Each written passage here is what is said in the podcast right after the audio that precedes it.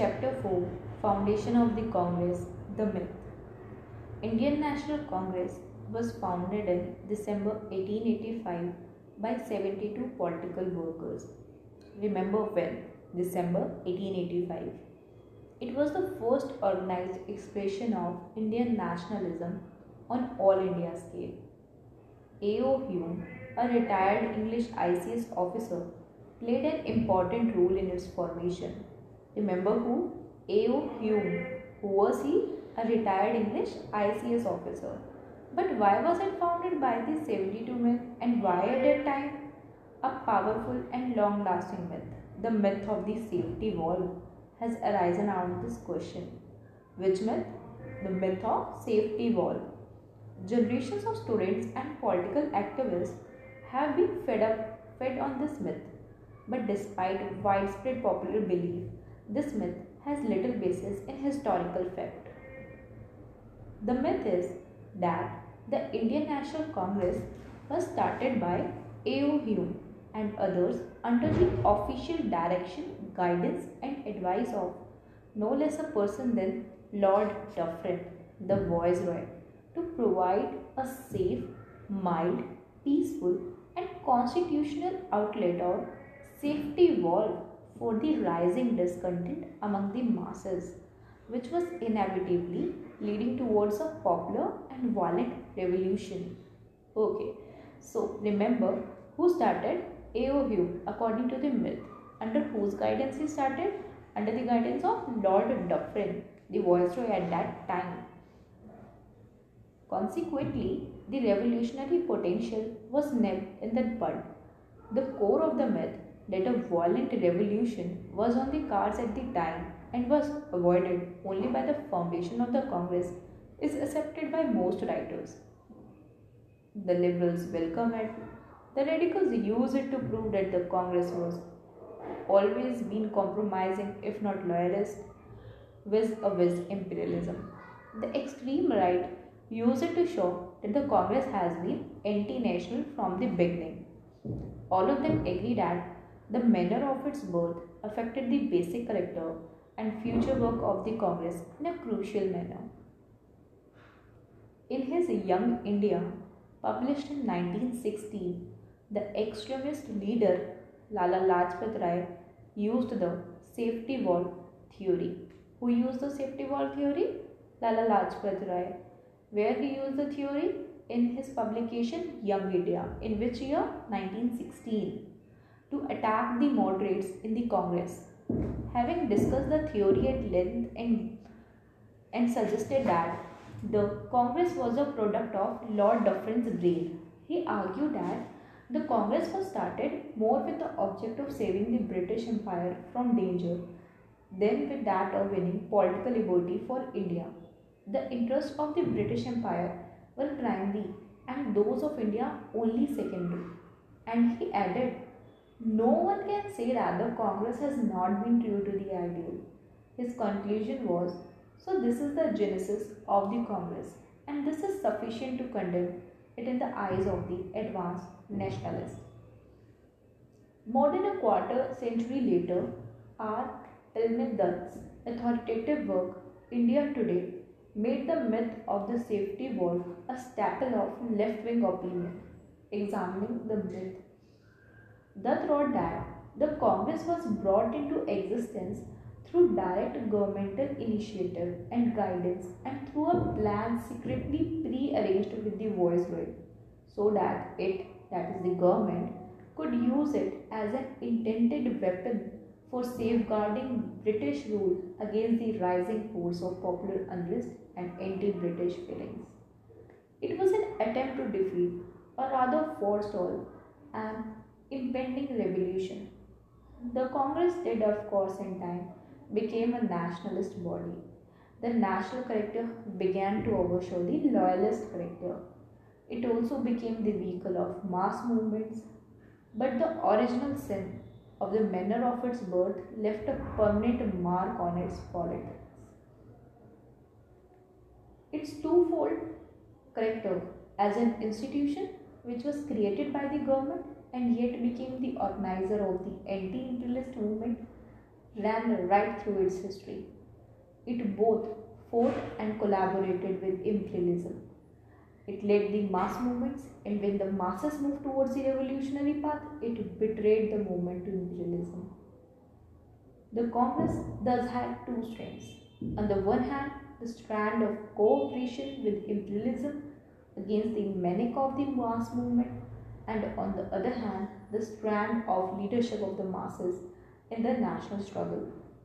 This duality of the Congress leadership from Gokhale to Gandhi said that in fact reflected the twofold and facilitating character of the Indian bourgeoisie itself, at once in conflict with the British bourgeoisie and desiring to lead the Indian people, yet feeling that too rapid advance may end in destroying its privileges along with those of the imperialists. The Congress had thus become an organ of opposition to real revolution. This is a violent revolution, but this did not date from Gandhiji. This principle was implanted in it by imperialism at the outset as its intended official rule. The culmination of this dual role was its final capitulation with the Mountbatten settlement. Earlier in 1939, M.S. Golwalkar, that is the RSS chief, had also found the safety valve theory handy in attacking the Congress for its secularism and therefore anti-nationalism. In his pamphlet, V. Golwalkar complained that the Hindu nationalist consciousness had been destroyed by those claiming to be nationalists who had pushed the notions of democracy and the perverse notion that are old invaders and foes. The Muslims had something in common with Hindus. Consequently, we have been allied our foes to be our friends, and with our hands are undermining true nationality. In fact, the fight in India was not between Indians and the British only. It was a triangular fight. Hindus were at war with Muslims on the one hand and with the British on the other. What had led Hindus to enter the path of denationalization, said Golwalkar, were the aims and policy laid down by Hume, Cotton, and Wedderburn in 1885. The Congress they founded as a safety valve to seething nationalism as a toy which would lull the awakening giant into slumber. An instrument to destroy national consciousness has been, as far as they are concerned, a success. So, M.S. Golwalkar, the RSS chief, wrote in his pamphlet, the pamphlet name was V. Golwalkar. The liberal C.F. Andrews and Girija Mukherjee fully accepted the safety valve theory in their work. The Rise and the Growth of the Congress in India published in 1938. Question Who wrote The Rise and the Growth of the Congress in India? Answer C.F. Andrews and Girija Mukherjee. They were happy with it because it had helped avoid useless bloodshed. Before as well as after 1947, Tens of scholars and hundreds of popular writers have repeated some version of these points of view. So, till now we read that Indian National Congress was founded in December 1885. It was started by A.O. Hume under the guidance of Lord Dufferin. Lala Lajpat Rai, in his Young India, used the safety valve theory, and R. Palme used the theory in his India Today. And M. S. Golwalkar in his pamphlet V. Golwalkar mentioned about the theory. C. F. Andrews and Girija Mukherjee in their work The Rise and the Growth of the Congress in India published in 1938 also accepted the safety valve theory. Let us proceed further. Historical proof of the safety valve theory was provided by the seven volumes of the secret reports which Hume claimed to have read at Shimla in the summer of 1878 and which convinced him of the existence of seething discontent and a vast conspiracy among the lower classes to violently overthrow British rule.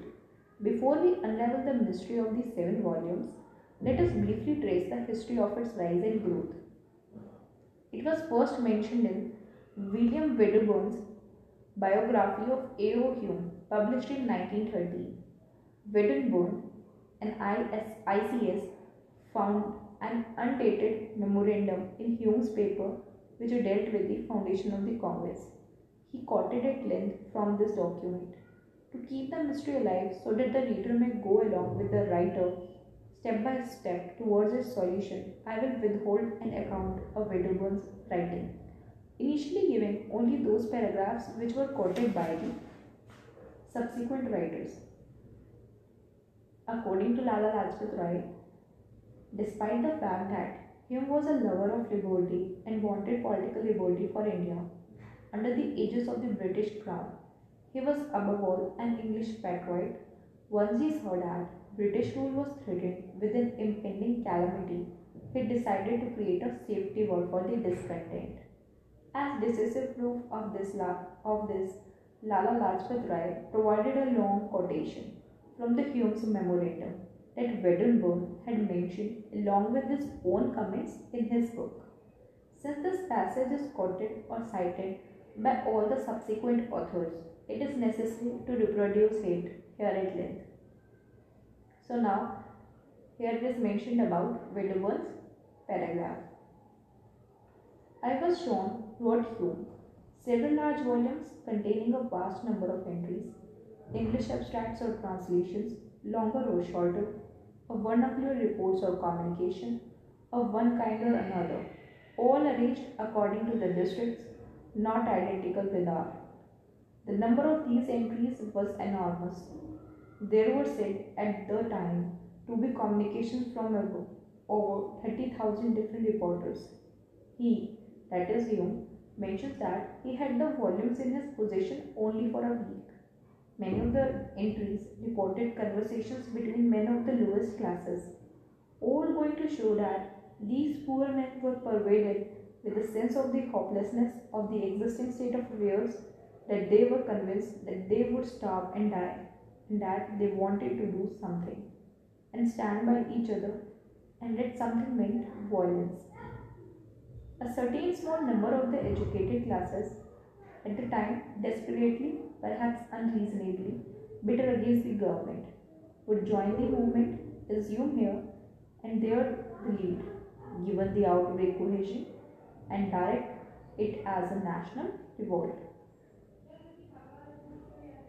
Very soon, these seven volumes, whose character, origin, etc., were left undefined in Lala Lajpat Rai's quotation, started undergoing a metamorphosis. In 1933, in Gurmukh Nihal Singh's hand, they became government reports. Andrews and Mukherjee transformed them into several volumes of secret reports from the CID, which came into Hume's possession in his official capacity the classical and the most influential statement came from R. Palme Dutt. After quoting the passage quoted by Lal Lajpat Rai from Wedderburn, Dutt wrote, Hume, in his official capacity, had received possession of the voluminous secret police reports. Numerous other historians of the national movement, including recent ones such as R. C. Majumdar and Tara Chand, were to accept this product of the creative imagination of these writers as historical fact. So deeply rooted had become the belief in Hume's volumes as official documents that in the 1950s a large number of historians and would-be historians, including the present writer, devoted a great deal of time and energy searching for them in the National Archive. And when their search proved futile, they consoled themselves with the thought that the British had destroyed them before their departure in 1947. Yet only the historians, yet only the historians had applied a minimum of their historiographic sense to the question and looked at the professed evidence a bit more carefully, they would not have been taken for a ride. Three levels of historical evidence and logic were available to them even before the private papers of Ripon and Dufferin became available. So let us summarize till here. The historical proof of the safety valve theory was provided by the seven volumes of secret reports which Hume claimed to have read. These seven volumes were first mentioned in William Wedderburn's biography of A.O. Hume, published in 1930. And after that, Lala Lajpat Rai, R. Palme Dutt, and other historians used these seven reports in order to defend their claim for safety valve theory. Let us read further. The first level pertains to the system under which the Government of India functioned in the 1870s. In 1878, Hume was secretary to the Department of Revenue, Agriculture and Commerce. How could the secretary of these departments get access to Home Department files or CID reports? Also, he was then in Shimla, while Home Department files were kept in Delhi. They were not sent to Shimla. And from where could have 30,000 reporters came? The intelligence departments could not have employed more than a few hundred persons at that time. And as Lajpat Rai noted, if Congress was founded out of the fear of an outbreak, why did Hume and British officialdom wait for seven long years? If these volumes were not government documents, what were they? The clue was there in Wedderburn's book, and it was easily available if a writer would go to the book itself and not rely on extracts from it reproduced by previous authors, as nearly all the later writers seem to have done. This brings us to the second level of historical evidence already available in Wedderburn. The passages quoted by Lala Lajpat Rai, R. Palme Dutt, and others are on page 80-81 of Wedderburn's book. Two pages earlier, that is 78-80, and one page later, 82-83, Wedderburn tells the reader that these volumes were and who provided them to the Hume. The reading of the section where the quoted passage occurs is Indian religious leaders. In the very beginning of the section, Wedderburn writes that a warning of the threatened danger came to Hume from a very special source, that is, from the leaders among those devoted in all parts of India to a religious life. Hume referred in his memorandum to the legends of secret quasi-religious order with literally their millions of members, which form so important a factor in the Indian problem. These religious sects and orders were headed by gurus, men of the highest quality, who have purged themselves from earthly desires and fixed their desires on the highest good. And these leaders, religious leaders, through their chelas or disciplines, are fully informed of all that goes on under the surface, and their influence is great in forming public opinion. It was with these gurus, writes Wedderburn, that Mr. Hume came in touch towards the end of Lord Lytton's viceroyalty. These gurus approached Hume because Hume was a knee student of Eastern religions, but also because they feared that the ominous unrest throughout the country would lead to terrible outbreak and it was only men like you who had access to the government who could help avert a catastrophe. This, wrote Hume, is how the case was put to me. With this background, the passages on pages 80-81 became clearer. In other words, the evidence of the seven volumes was shown to Hume by the gurus who had been sent reports by thousands of chelas. But why should Hume believe that these reports must necessarily be true? Because chelas were persons of a special breed who did not belong to any particular sect or religion or rather belonged to all religions. Moreover, they were bound by laws and conditions over and above those of ordinary initiates of low grade. They were all initiates in some of the many branches of the secret knowledge and were all bound by vows they cannot practically break to some farther advanced seeker than themselves. The leaders were of no sect and no religion, but of all sects and all religions. But why did hardly anyone in India knew of the existence of these myriads of gurus and chelas? Because, explained Hume, absolute secrecy was an essential feature in their lives. They had communicated with Hume only because they were anxious to avoid, avoid calamity. And finally, we come to the third level of historiography the level of profound belief and absolute fantasy.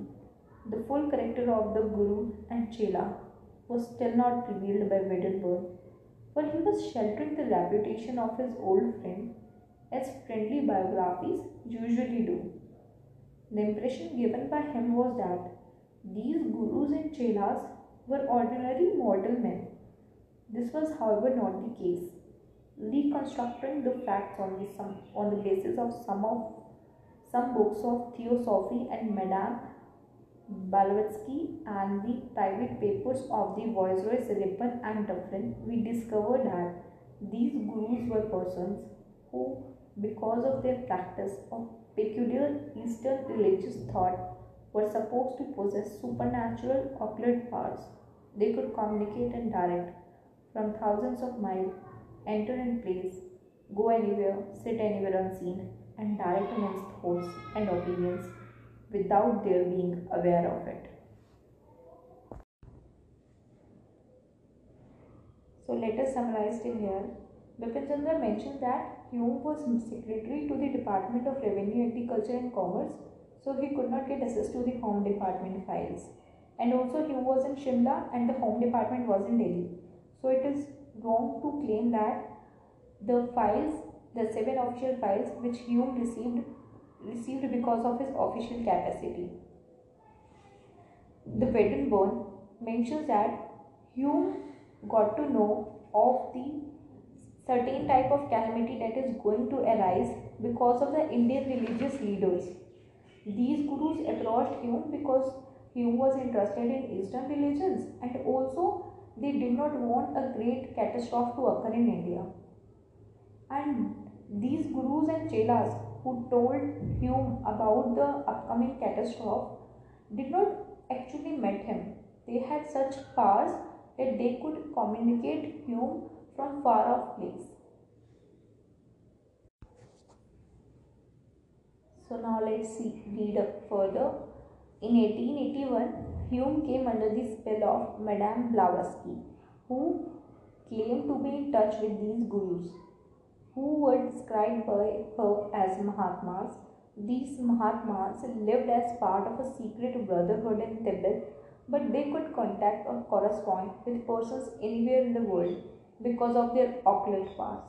Blavatsky enabled Hume to get in touch with one of these Mahatmas named Koot Humi Lal Singh. It is this invisible brotherhood that gathered secret information and Indian on Indian affairs through their chelas. In a book published in 1880, A.P. Sinnett, editor of the Pioneer and another follower of Blavatsky, had quoted a letter from Koot Humi that these Mahatmas had used their powers in 1857 to control the Indian masses and save the British Empire, that they would do the same in the future. Hume believed all this.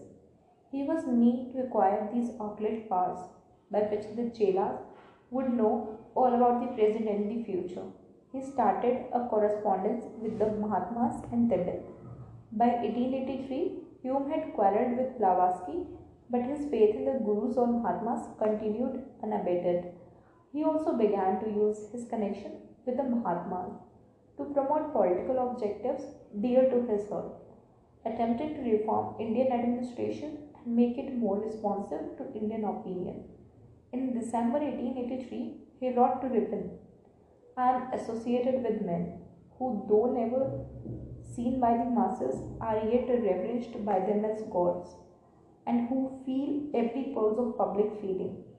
He claimed a superior knowledge of the native mind because a body of men, mostly of Asiatic origin, who possess facilities which no other man or body of men living do, for gauging the feelings of the natives, have seen fit to give me their confidence to a certain limited extent.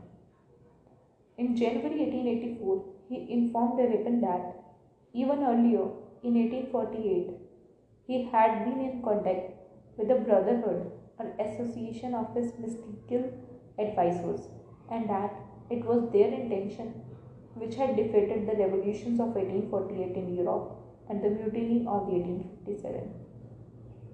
From distant Tibet, they were now acting through him and others like him to help Ripon introduce reforms and avoid the possibility of such a cataclysm reoccurring. This association of Mahatmas was also helping him. He told Ripon to persuade the queen to give him a second term as viceroy to Ripon and to tranquilize the native press. Hume tried to play a similar role with Dufferin, but more hesitatingly, not sharing with him the information that his advisors were astral, occult figures, so that they even so that even many historians have assumed that these advisors were his fellow Congress leaders. Only once did he lift the veil before Dufferin when the later when the latter during 1887 angrily pressed him to reveal the source through which he claimed to have gained access to the Viceroy's secret letter to the Secretary of State. Pressed to the wall, Hume told him copies of the letter had been obtained by his friends through occult methods or methods through the medium of supernatural photography. And when Dufferin showed him the original letter, proving that the copy was false, Hume had no answer.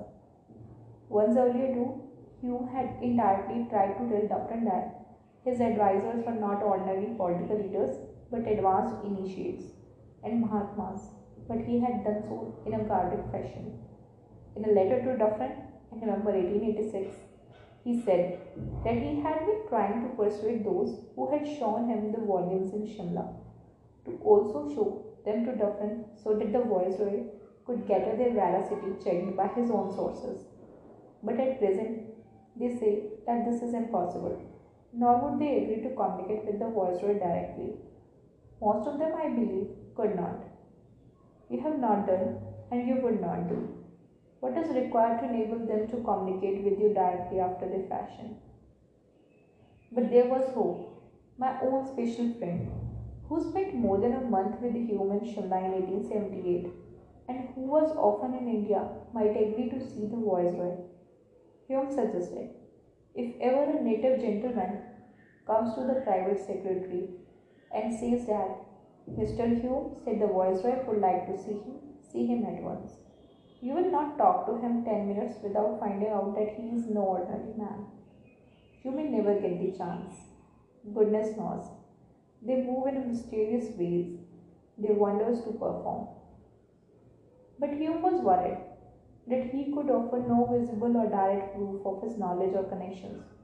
He told the viceroy that he was getting gradually very angry and disgusted because he was not able to get this very vouching for directly. None of the advanced initiates under whose guide and guidance he was working would publicly stand by me. So the most Europeans in India look upon me either as a lunatic or a liar. And hence he informed the viceroy while he had decided to continue the political work, he had decided to drop all references to my friends. Thus, it turns out that seven volumes which Hume saw were prepared by Mahatmas and Gurus, and his friends and advisors were these occult figures and not congressmen.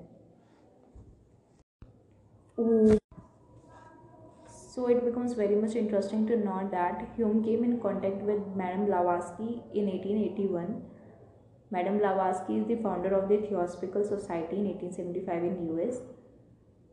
He came under her spell and Madame Blavatsky helped him to get in touch with these gurus, popularly named as Mahatmas. One of the guru with whom came in contact was Koot Humi Lal Singh. Hume told to Ripon in December 1883 that he was in contact with such Mahatmas who have helped British Empire in 1857 to control the Indian masses. However, Hume was afraid of Dufferin and Hume did not tell the Dufferin about these Mahatmas. Once Hume and Dufferin got in conflict, then Hume told about these friends who have occult methods and supernatural powers. Then Dufferin showed him the original letter, proving that the copy that Hume possessed was false. Then Hume had no answer.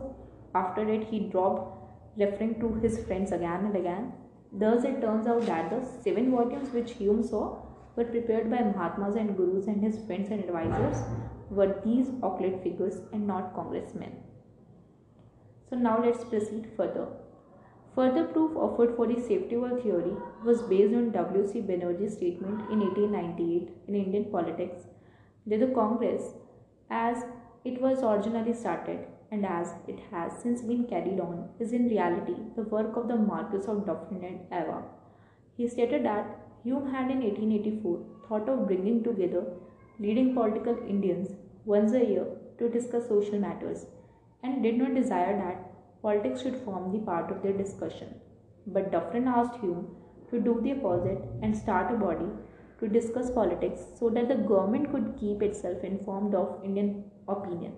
Such a body could also perform the functions which Her Majesty's opposition did in England. Clearly, either W.C. Banerjee's memory was failing or he was trying to protect the National Congress from the wrath of the late 19th century imperialist reaction. For contemporary evidence clearly indicated the opposite. All the discussions Hume had with Indian leaders regarding the holding of an annual conference referred to a political gathering.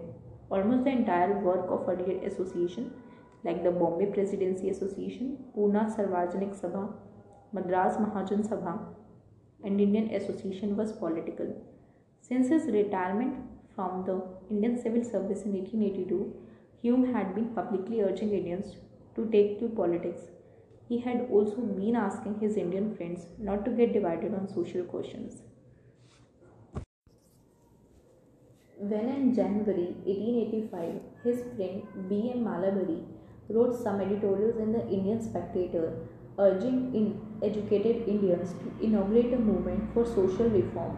Hume wrote a letter to the Indian Spectator criticizing Malabari's proposals, warning against the dangerous potential of such a move, and arguing that political reforms should take precedence over social reform. Dufferin, on his part, in his St. Andrew's Day dinner speech in 1888, publicly criticized the Congress for pursuing politics to serve narrow interests rather than take to social reform, which would benefit millions. Earlier, he had expressed the same sentiment in a private letter to the Secretary of State. A pursuit of Dufferin's private papers, thrown open to scholars in the late 1950s, should have put an end to the myth of Dufferin's sponsorship of or support to the communists. It was only after Hume had sent him a copy of the letter of the Indian Spectator with a covering note depreciating Malabari's views on social reform that Dufferin expressed agreement with Hume and asked him to meet him. Definite confirmation of the fact that Hume never proposed a social gathering but rather a political one comes in Dufferin's letter to Lord Reay, Governor of Bombay, after his first meeting with Hume in May 1885. At his last interview, he told me that he and his friends were going to assemble a political convention of delegates as far as I understood on the lines adopted by O'Connell previous to Catholic emancipation. Neither Dufferin and his fellow liberal governors of Bombay and Madras, nor his conservative officials like Alford and J. B. Lyall, B. M. Wells, A. Colvin, and S. C. Bayley were sympathetic to the Congress. It was not only in 1888 that Dufferin attacked the Congress in a vicious manner by writing that he would consider in what way the happy dispatch may be best applied to the Congress, for we cannot allow the Congress to continue to exist. In May 1885 itself, he had written to Reay asking him to be careful about Hume's Congress, telling him that it would be unwise to identify with either the reformers or the reactionaries. Reay, in turn, in letter in June 1885, referred with apprehension to the new political activists as the Nationalist Party of India and warned against Indian delegates like Irish delegates making their appearance on the British political scene. Earlier in May, Reay had cautioned Dufferin that Hume was the head center of an organization which was for its object to bring native opinion into a focus. In fact, from the end of May 1885, Dufferin had grown cool to Hume and began to keep him at an arm's length.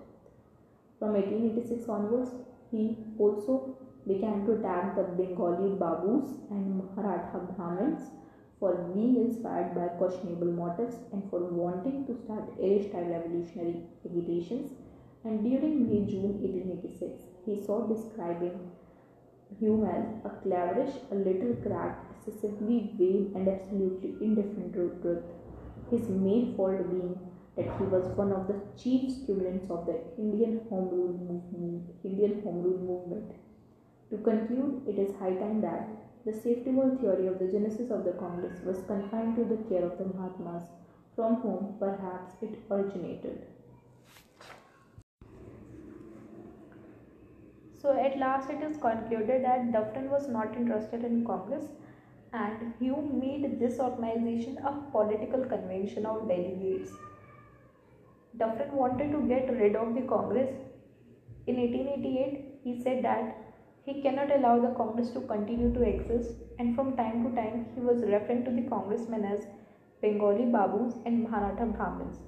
And also, Dufferin was not happy with Hume and maintained a distance from him, criticizing him for making this organization. Thus, the valve theory had its genesis from the Mahatmas, which were the supernatural person who have occult powers and who were claimed by Hume that they were his friends. That's all in this chapter. In the next chapter, we are going to read about the foundation of the Indian National Congress, the reality.